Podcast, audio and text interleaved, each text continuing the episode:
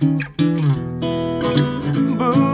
化放送ポッドキャスト QR 月曜日のこの時間はリスナーご意見番いいねっか新潟。リスナーのあなたに知っていただきたい新潟県についての情報をお届けしています。あなたにも一緒に考えていただきたい新潟県についてのクイズもあります。お付き合いください。今日はちょっと変わったテーマなんですが、新潟の妖怪。えーその妖怪を研究し続けて、妖怪博士とも呼ばれた新潟出身の学者、井上遠慮についてお届けします。妖怪というと大滝さん、倉玉さんはどんなイメージありますか？やっぱり水木しげるさんそうがですね。そうですねはい。の鬼太郎とかね。ね、新潟にはどんな妖怪がいるのか、新潟妖怪研究所の所長、え高橋文丸さんにお電話で伺ってみたいと思います。高橋さん、こんにちは。お願いします。はい、よろしくお願いいたします。はい。お願いしますあの、そもそも妖怪の定義ってのはどんなものなんですかね？あそうですね。ええいろいろな説があるんですけれども、はい基本的には物や動物が長い年月を経て変化したものという認識でいいと思います。はい。あの何十年、何百年も使われた道具に命が宿ったり、うん長生きした猫や狐も、やがて尻尾が分かれて、猫又、九尾の狐といった、あの有名な妖怪になりますね。まあ、そんな妖怪を研究し続けた妖怪博士の井上遠慮さんとはどういう人なんですか？あそうですね、ええあの井上遠慮さんは、新潟県長岡市出身の哲学者なんですね。現在の東洋大学の創設者としても知られています。はい。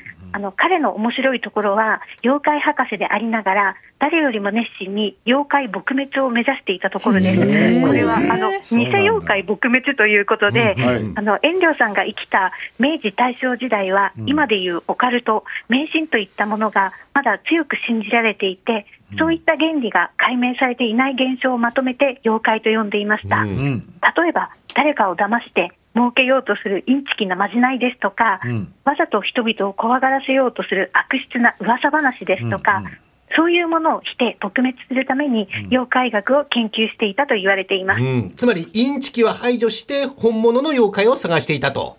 そうなんです。ねあの妖怪学は突き詰めると、うんその土地の文化や歴史を知ったり、解明する上で科学や論理学を学べたりして、さまざまな学問に通じています。はい。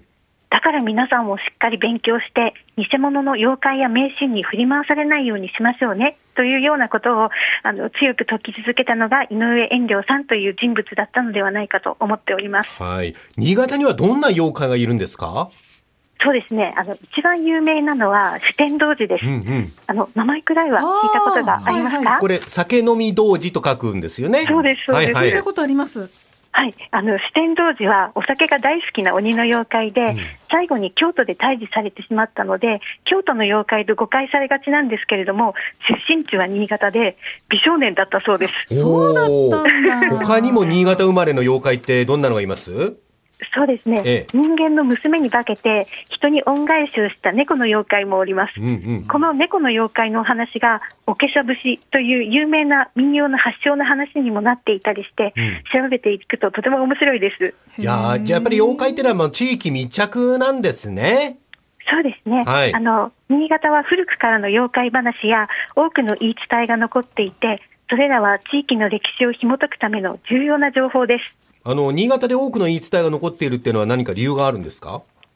そうですね。あの、日本書紀によりますと、あの、古種の国より燃える水、燃える土が天地天皇に献上されたという記載があります。はい。これは石油とアスファルトのことなんですけれども、うんうん当時は不思議なものとして思われていました。あの、昔から不思議なものがある越後というふうに認識されていたようです。はい。それから、あの、新潟の冬は雪がたくさん降ります。うん。それで昔は家族が炉端に集まって、自然とお年寄りが昔話をしたことから、新潟には昔話がたくさん残ったと考えられます。うん。その中には、たくさんの妖怪話もありました。うん。じゃあ、あの、高橋さん、最後に、あの、妖怪にまつわるクイズを出していただけますでしょうか？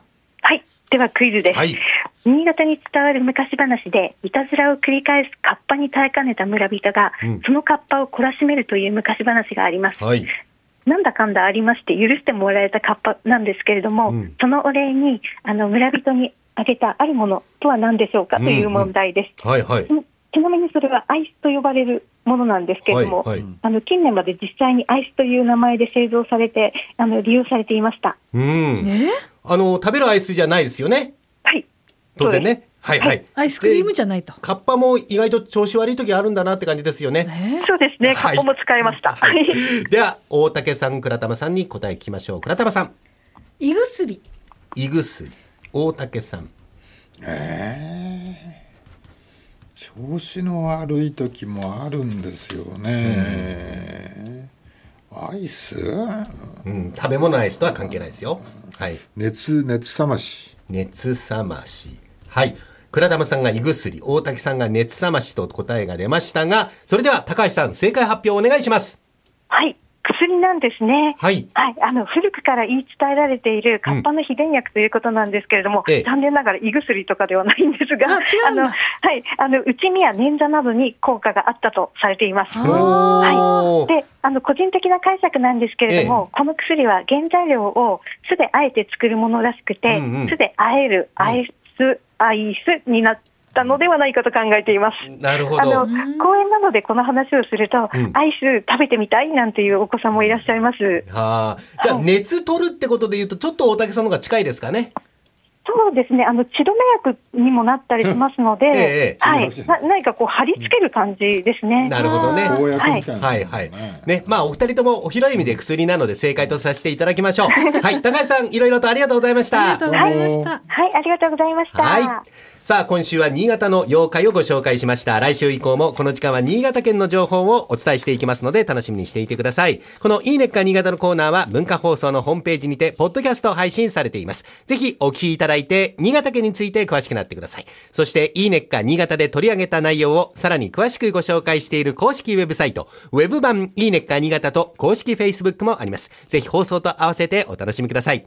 この時間はリスナーご意見版いいねっか新潟をお送りしました。